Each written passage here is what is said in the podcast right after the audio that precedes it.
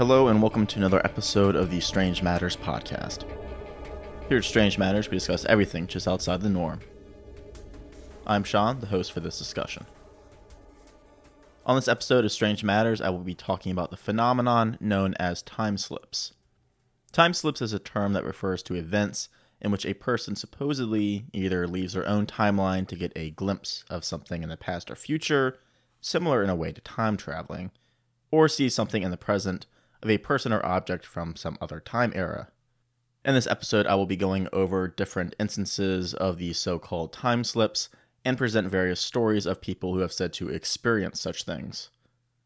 The topic for this episode was suggested to the podcast by listener Robert, so thank you, Robert, for sending in this interesting subject. Before we get started, a reminder that Strange Matters podcast is made possible by our generous supporters over on Patreon. On Patreon, listeners can pledge a small monthly donation and in exchange can gain access to exclusive bonus episodes. For any listeners who would like to support the podcast, please visit our page at patreon.com slash strange matters. For this episode, I'd like to thank our newest patrons of the show, Christian, Eric, Hannah, and Lariva. And now to discuss the bizarre topic of time slips. Time slips is a sort of umbrella term to refer to any type of event where a person sees or experiences something from another time. There are two main different variations of this phenomenon.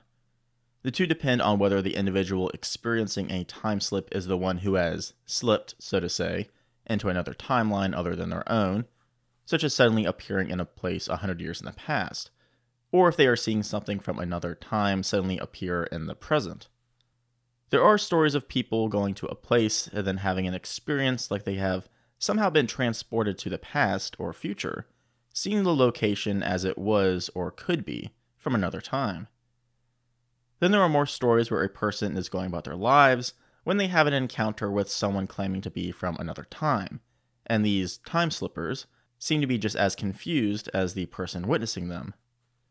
Time slips are said to be associated with another phenomenon known as retrocognition, Retrocognition describes instances in which someone has knowledge of a past event which they could not have learned or inferred by normal means.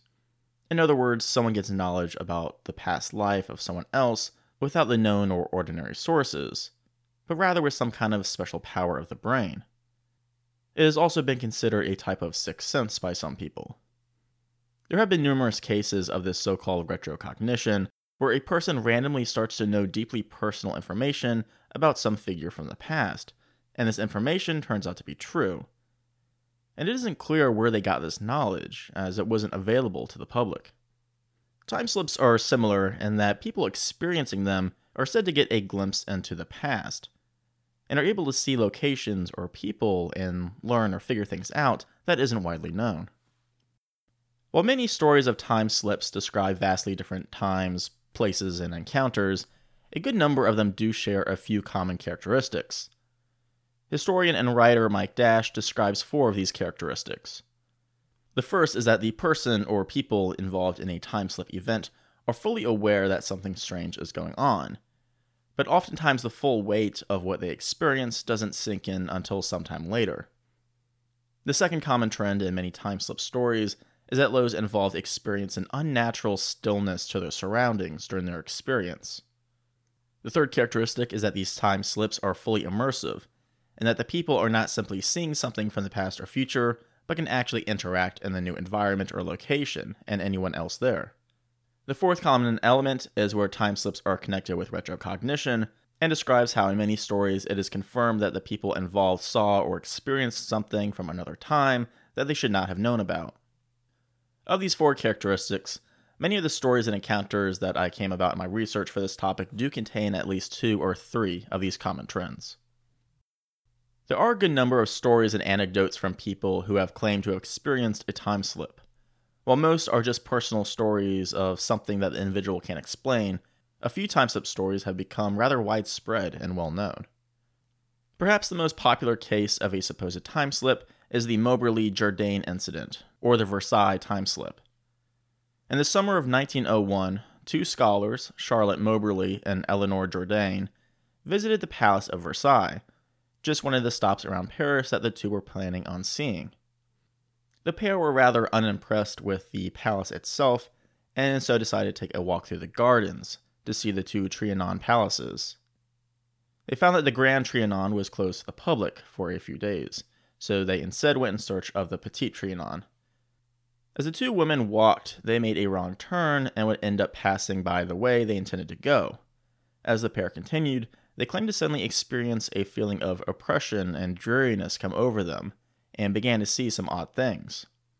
Charlotte Moberly would later write about this feeling, saying, Everything suddenly looked unnatural, therefore unpleasant. Even the trees seemed to become flat and lifeless, like woodworked in tapestry.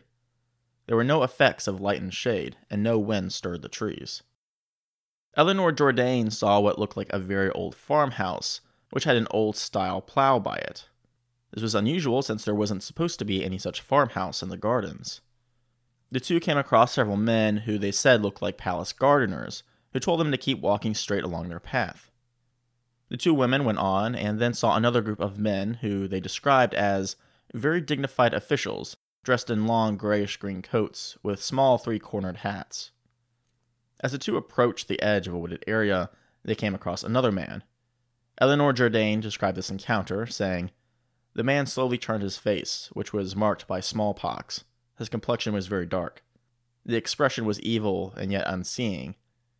And though I did not feel that he was looking particularly at us, I felt a repugnance to going past him. The two would finally come across another man who pointed them in the right direction of the Petit Trianon, which would have them walk over a bridge in the garden. As Charlotte Moberly walked over the bridge, she saw a woman wearing a light summer dress and a shady white hat, who was drawing at the time.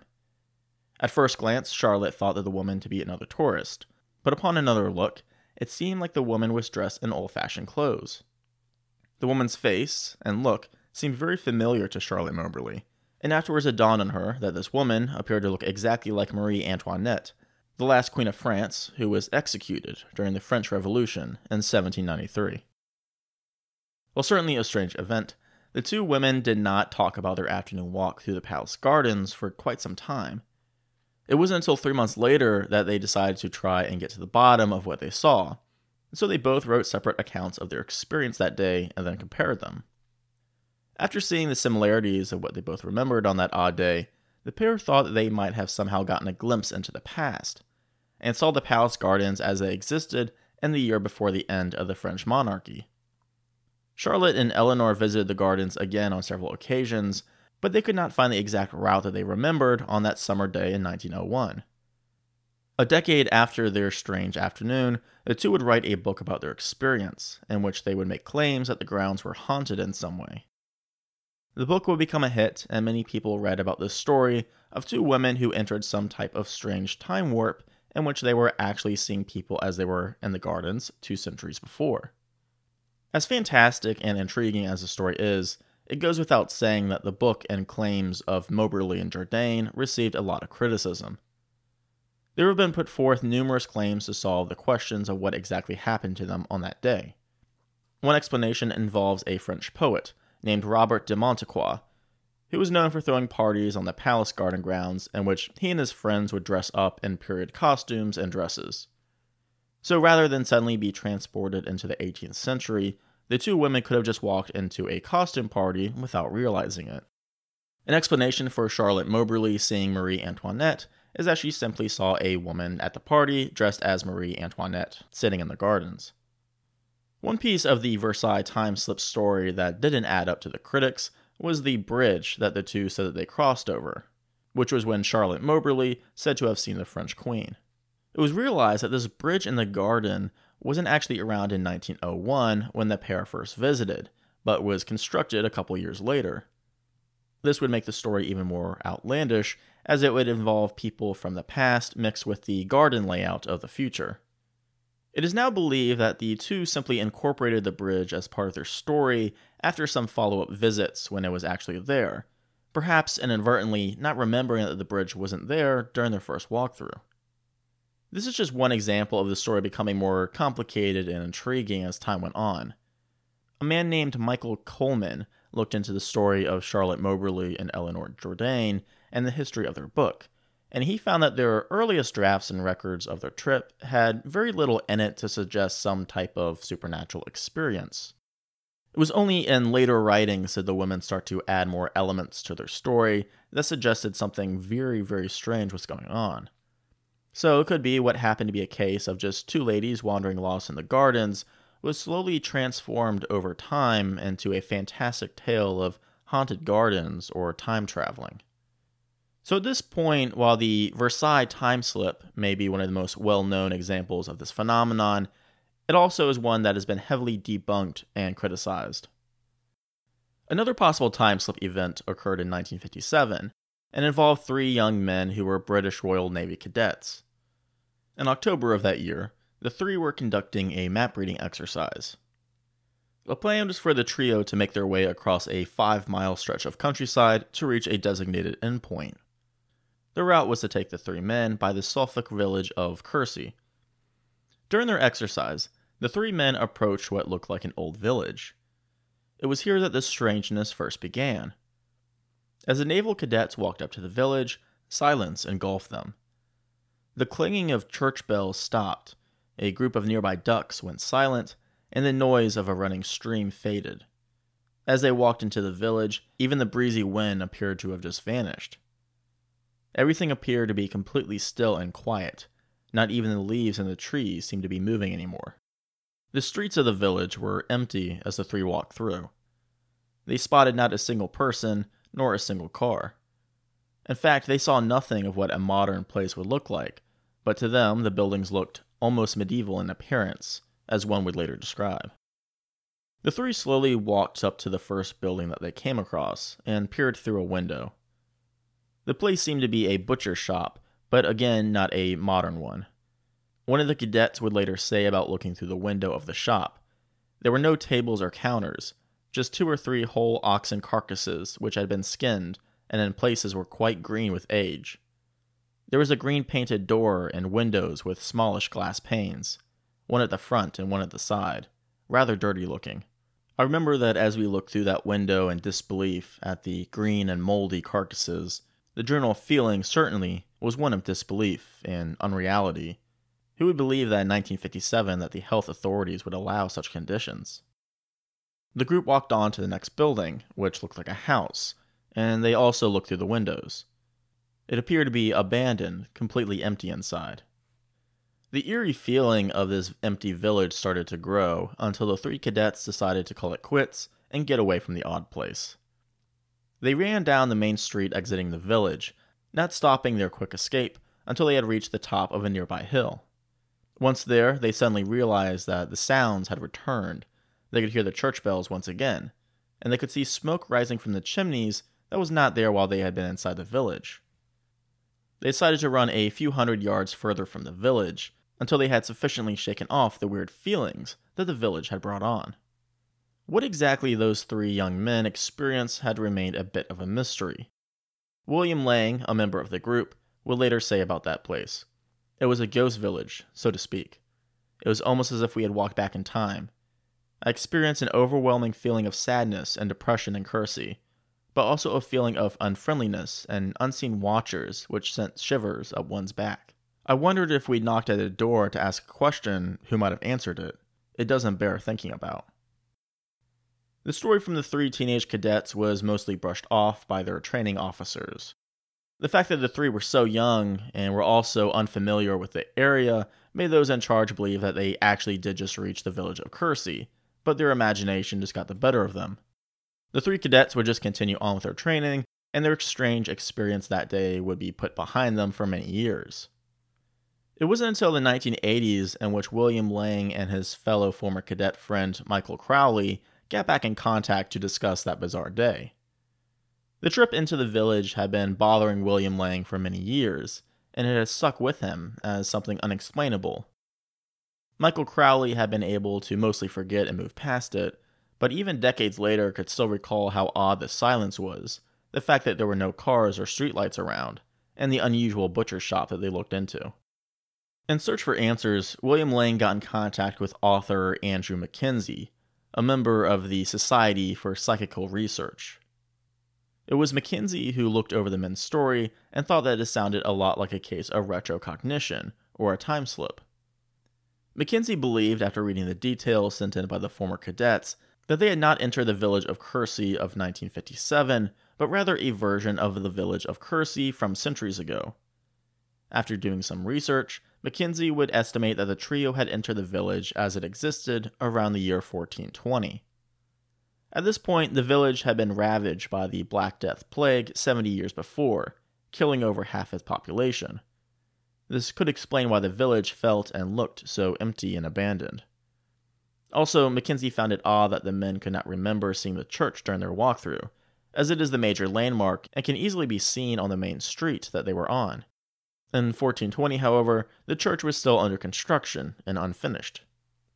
While Andrew Mackenzie might believe that the group of cadets did experience a time slip and entered into the medieval version of the village briefly before running away and escaping the time warping effect, others have put forth more simple explanations. Perhaps the most obvious thing to point out is that the village of Kersey does still have a very old look about it. The village dates all the way back to the year 900 and still has many buildings that were initially constructed centuries ago. The fact that the village still has a medieval look about it is a reason why it has been used in numerous period films about those times. Since the three teenage cadets were not familiar with the village, it could be that they were just so distracted by the medieval looking buildings that they didn't notice any signs of a modernized version of the old village. Also, to consider, because of protest about protecting the village's skyline, overhead lines were set to be constructed behind the houses along the main street so they would not be visible to someone walking along. And there's the fact that all the houses had glass windows is something to consider, as glass was expensive and very rare to be found in common houses in the 15th century. Still, while there are some explanations to answer some of what the cadets witnessed that day, there are still some elements of their story that remains a mystery. Why the village seemed abandoned and why they saw no cars at all during their time in Kersey is strange. There's also the stillness and lack of sound during their brief stay in the village that adds an eerie, unknown factor to the whole thing.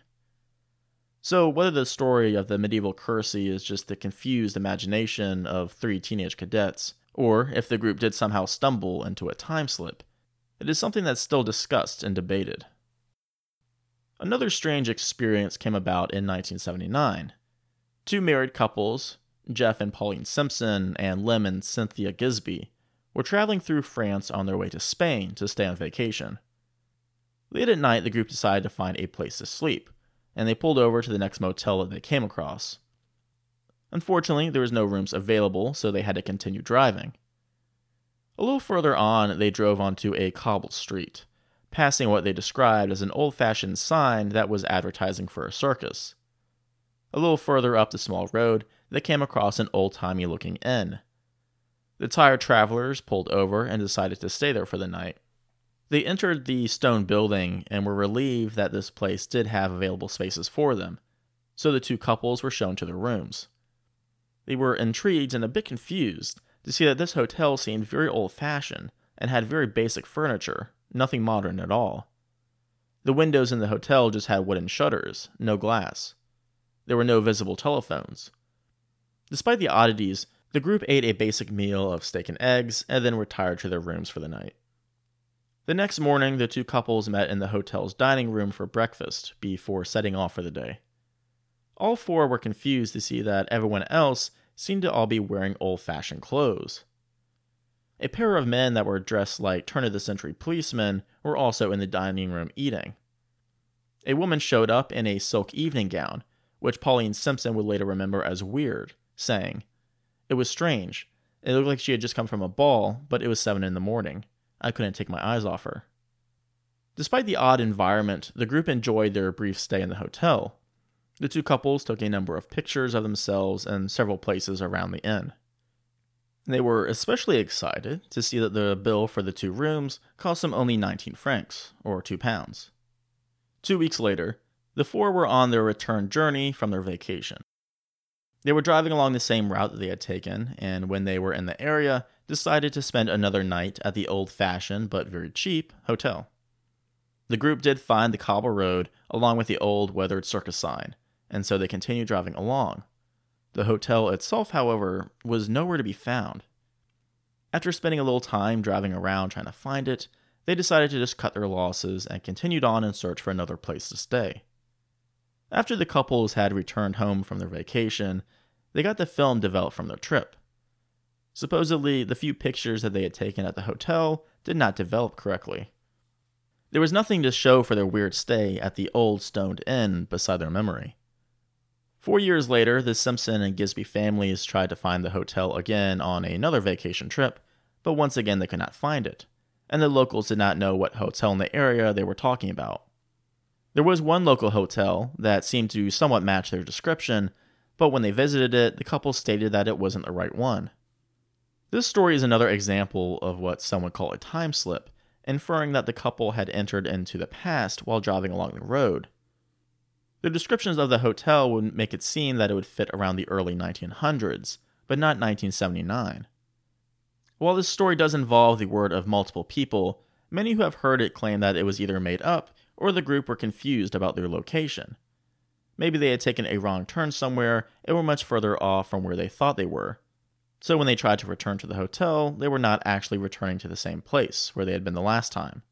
The way that the film negatives of their time at the hotel were something missing is quite strange, as it would be the only piece of evidence of their stay at the hotel.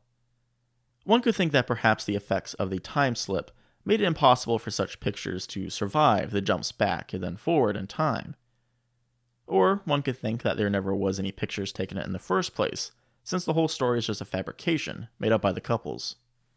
As with many other cases of potential time slips, there are people who will look into each story with the intention of debunking it.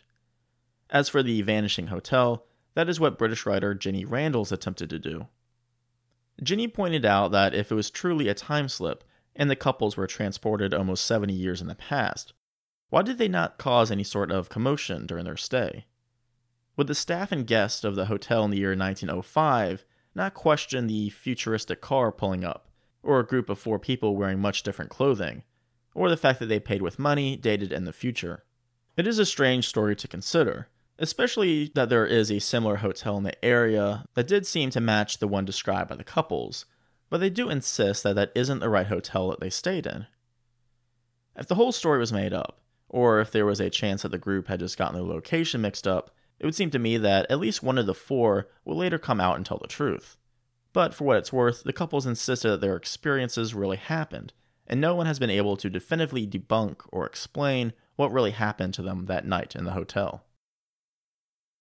There's another instance of a possible time slip which revolves around a missing building, this one taking place in the United States, in Oklahoma. Three men, Carl, Mark, and Gordon, were driving a pickup truck to a cattle pasture. They were sent there to pick up a feeder. The property they were sent to had a barbed wire gate leading off the road, but there was no lock on it, so the men had no issues continuing. There's no set driveway in the property, so the men had to drive through a field of tall grass up to where the barn was.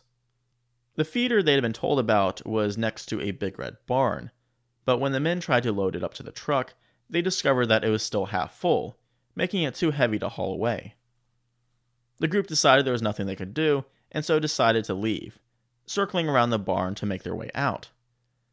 But as they drove around the barn, they saw a, another building nearby a large two story white house. The house didn't have any lights on or vehicles out, and it looked mostly abandoned. The three men left the property telling their boss about the situation. The boss said he would take care of it and would make sure that the feeder is emptied out, so that the men could go out again and actually pick it up. The next day, the men were told that the feeder was ready to be picked up, so they drove off in the evening to go retrieve it. Carl would say that they decided to check out the big white house they saw on the hill, as it seemed abandoned and they wanted to see what was inside of it.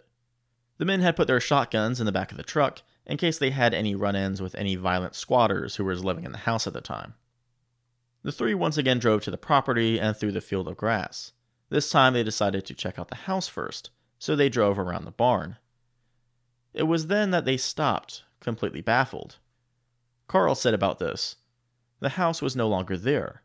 We walked up the hill where it stood, and there was no signs of demolition, no foundation, nothing at all. What we all seemed to witness the night before was no longer there. We have talked to each other over the years, but none of us can begin to explain the vision.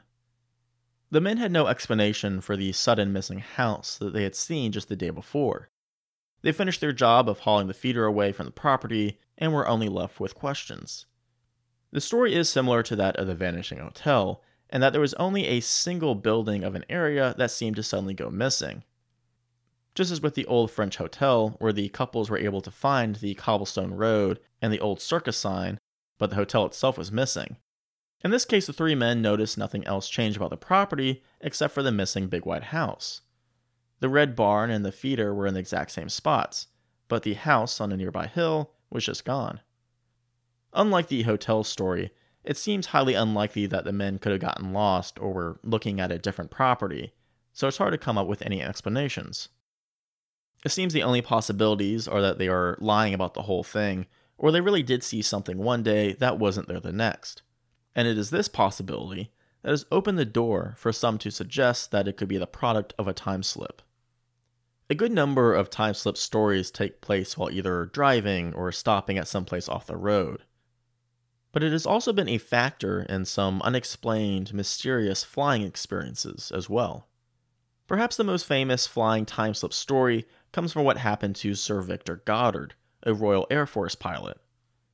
Goddard would be a high ranking air marshal for the RAF during World War II, but he is also known for a strange occurrence that happened to him before the war. In 1935, Goddard was flying to Edinburgh in Scotland from Andover in England. His flight path took him over an abandoned airfield in Drem, which had been out of service for several years. Foliage and plant life had spread out over the airfield, and cattle could be seen walking along the now empty space. Goddard didn't think the airfield to be of any significance at the time, and continued on with his flight until he reached his destination. A few days later, he would make his return trip, and it was now that something very strange happened. Goddard followed his same flight path back, which again took him near the Drem airfield. As he approached that area, he flew through a storm that had suddenly popped up. Goddard would say that the storm was pretty unusual because the clouds all seemed to be tinted with a yellowish color. As Goddard was caught in the direct path of the strange storm, strong winds and rain caused him to lose direction, he was fighting just to remain in control of his aircraft. At one point, he began to lose altitude, and this is where his story really gets interesting. As Goddard's plane dropped, it eventually broke underneath the cloud cover, and for a short period of time, he entered a patch of completely calm weather. After a few moments of flying, he could see that up ahead was the abandoned Drem airfield that he had passed on his first trip. This time, though, it looked drastically different. Goddard flew his plane directly over the airfield and took a good look down. He no longer saw a broken down hangar and tarmac covered in plants, but instead it looked like a fully operational base. He spotted four airplanes on the ground, all painted yellow, but one of them was very unfamiliar.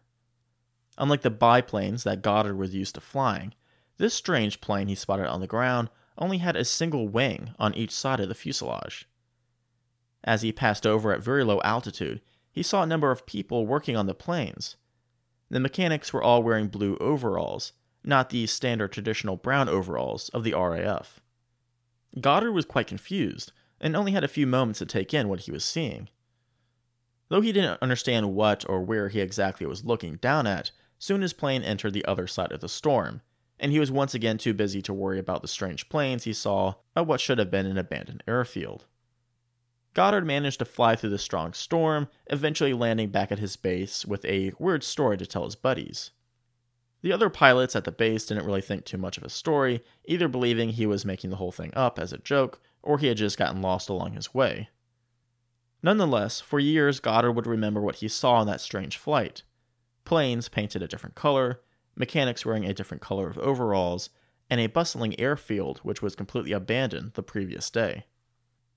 While certainly interesting, the most intriguing part of Victor Goddard's story happened a few years later. Four years later, in 1939, the Royal Air Force began to make some changes. New airplanes were painted in a yellow color. A brand new monoplane, called the Magister, was put into production, the start of transitioning away from the biplanes that the Royal Air Force had used just a few years back. New mechanic uniforms were changed from brown over to blue and to top it all off, the airfield at Drem was cleaned up and once again put back into commission. So, what is there to make about Sir Victor Goddard's story?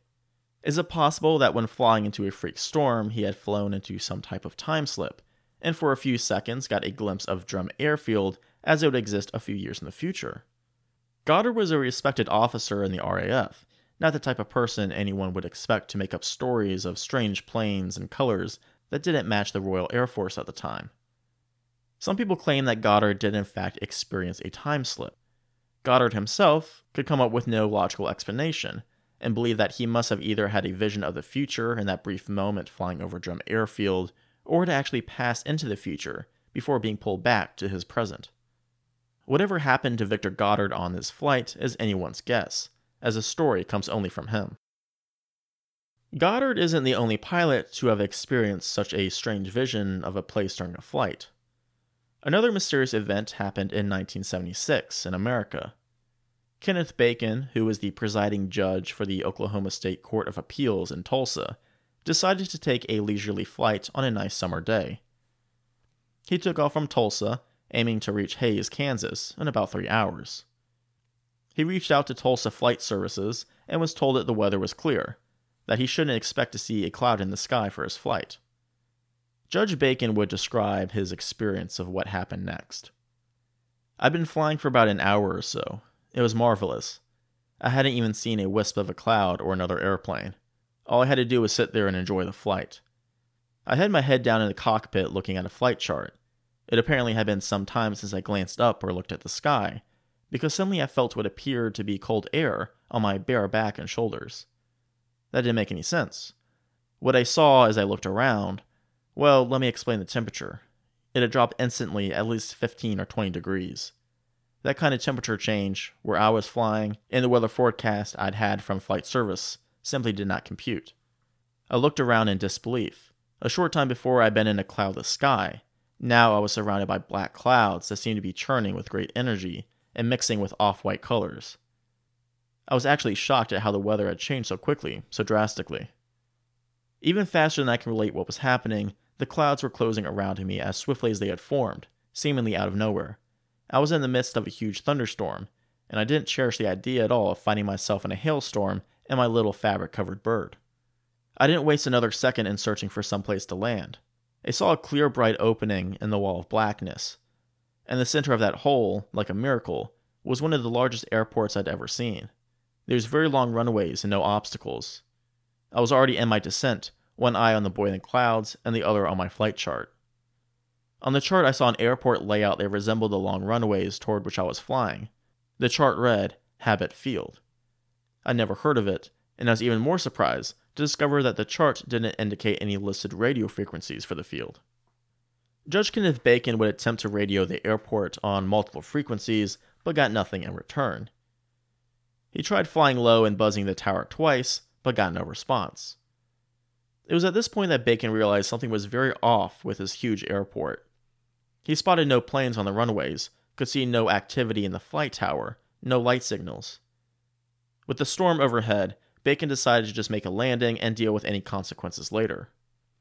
He managed to land despite the strong winds, noticing that tall weeds were growing out of cracks in the runway. As Bacon got out to secure his plane, he managed to get a good up close look at the flight tower. This is how he described what he saw in that moment. I looked up at the huge tower again, and the sense of something wrong really hit me. One large pane of glass in the tower was broken out. The place had to be filled with dust and debris. Then I saw a door banging open and shut in the wind. Not a soul stirred. I began to wonder if all this was real. Nothing was right and everything was wrong. The feeling became stronger and stronger not because of any imagination, but because of what I kept running into. As Bacon began to walk around the perimeter of the airport building, he noticed a lawn mower up on some blocks with an open toolbox beside it. Beside the toolbox was an open thermos, half filled with coffee, which was covered in dust. In fact, to what Judge Bacon could see, everything at the airport seemed to be covered in dust and dirt. He tried calling and whistling, but no one responded, there didn't seem to be a single person in the whole airport. To him, it looked like the airport had been abandoned as quickly as possible, but several years ago, and no one had ever come back to clean up. Bacon continued his walk around, trying to find anything to give him some clues as to where he was or what had happened. He spotted a dirty pickup truck that had the name Hangover Mining Company on the side.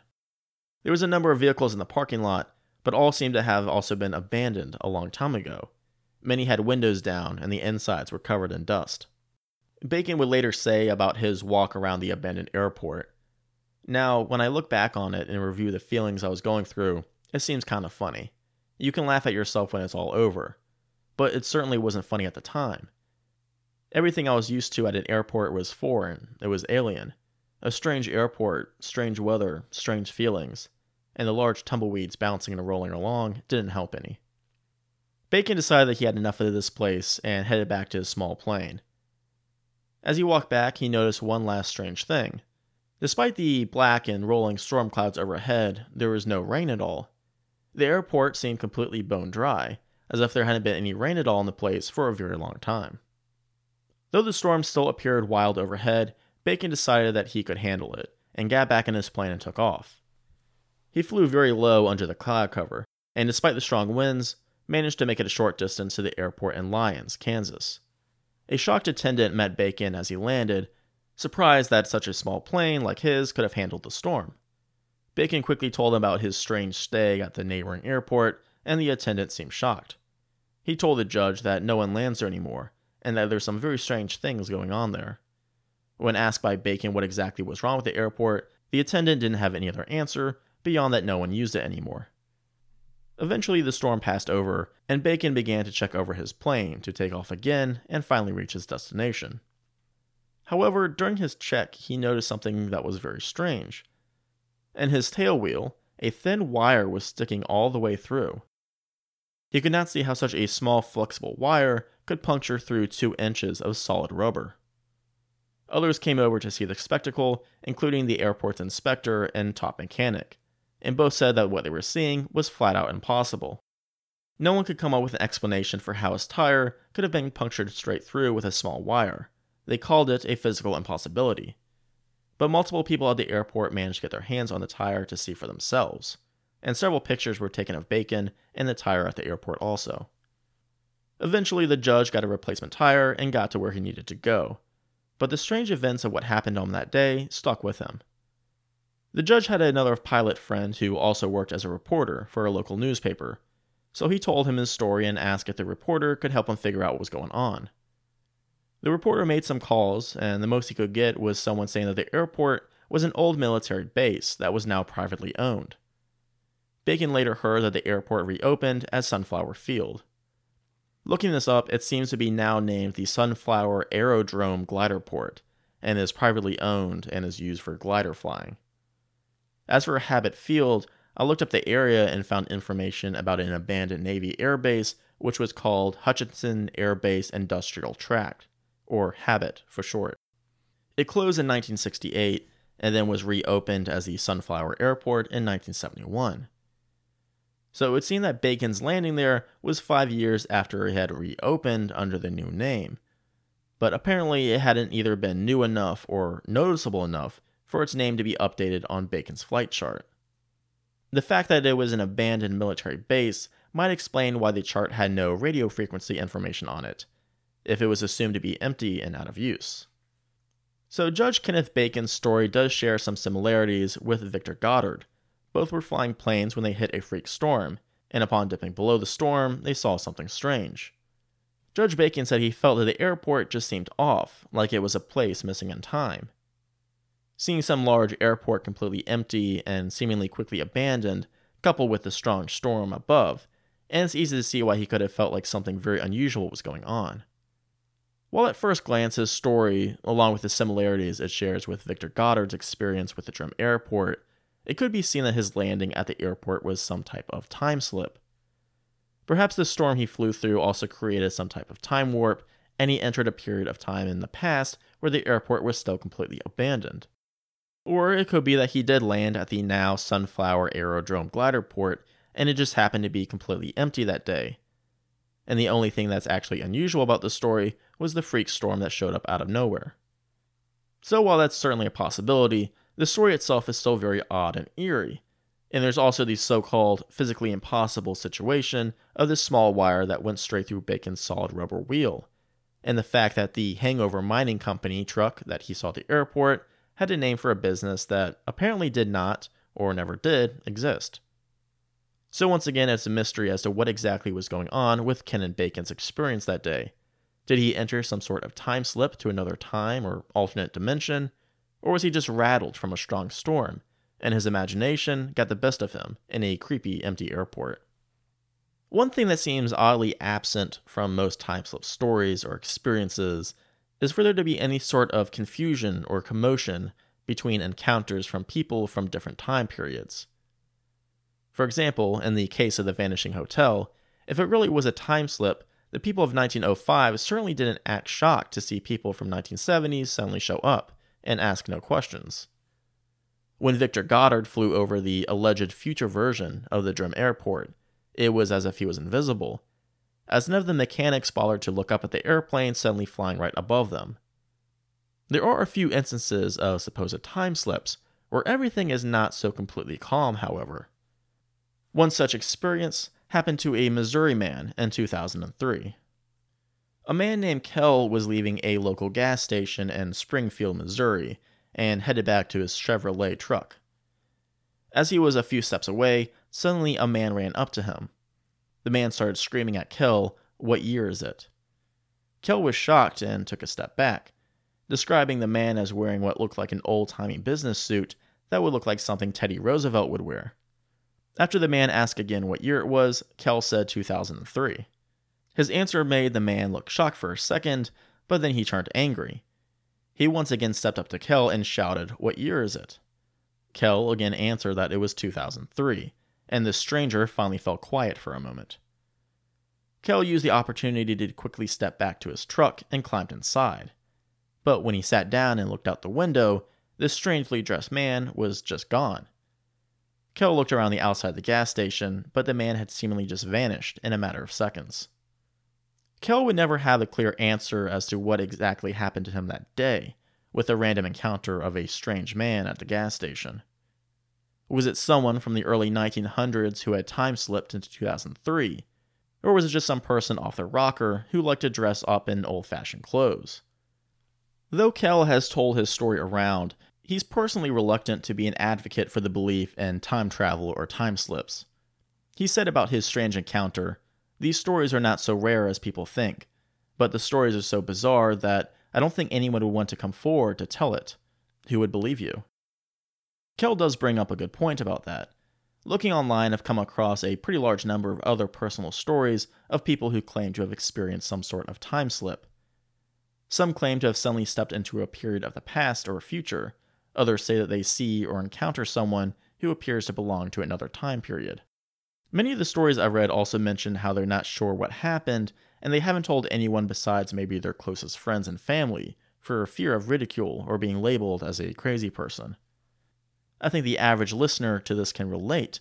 If you can imagine yourself in a situation of some of the people discussed in this episode, of seeing or encountering something that felt like another time, or saw something one day and it was just gone the next, it could be hard to talk about that and be taken seriously. On the matter of time slips, it's hard to say exactly what they are, what causes them, and if they are real at all. It could be easy to write the whole thing off as either just a bunch of people lying or being confused, but it is intriguing to consider, given the sheer amount of reports of people all experiencing something similar and something unexplained. Some people have claimed that time slips are just visions, that the individuals experiencing them aren't physically in the different time area, but are rather just experiencing it as a type of observer of what was happening. Others think that time slips can act as a sort of physical time traveling doorway or window, and that the people can actually step into the past or future and then step back to their present. I've also seen arguments that time slips aren't exactly moving to another time, but rather into a different or parallel dimension, stepping sideways into another world that is slightly different from our own and happens to be a different time as well. This could explain some time slip stories where people can see locations or buildings a certain way one day and then something completely different the next. At the same time, many people remained entirely skeptical of the whole idea of time slips. As I've mentioned throughout the episode when discussing possible examples of time slips, oftentimes there are logical and simple explanations to answer what was going on. And sometimes it could just boil down to the person or people involved are just fabricating or making up stories for fun or publicity. For now, time slips remain a fringe topic, even among the supernatural and paranormal communities, as there is often nothing to go on besides just people's words of what happened, and there's not much understanding of how any of this could work or be possible. Whether there's any truth to this phenomenon, or if it's all just a trick of the mind, the subject of time slips remain an extremely interesting phenomenon to consider and study. Thank you all for listening to this episode of the Strange Matters podcast. If you have your own feedback or ideas on time slips, or any of these stories that I've gone over in this episode, please write into the show. You can reach us at our email, strangematterspodcast at gmail.com. You can also follow and contact Strange Matters on our social media sites on Facebook, Instagram, and Twitter. If any of you listeners have your own personal experience with a time slip or something similar, please feel free to share that as well. And as always, if any listeners have any suggestions or ideas for future episode topics, let us know. So until the next episode of the Strange Matters podcast, take care, everybody.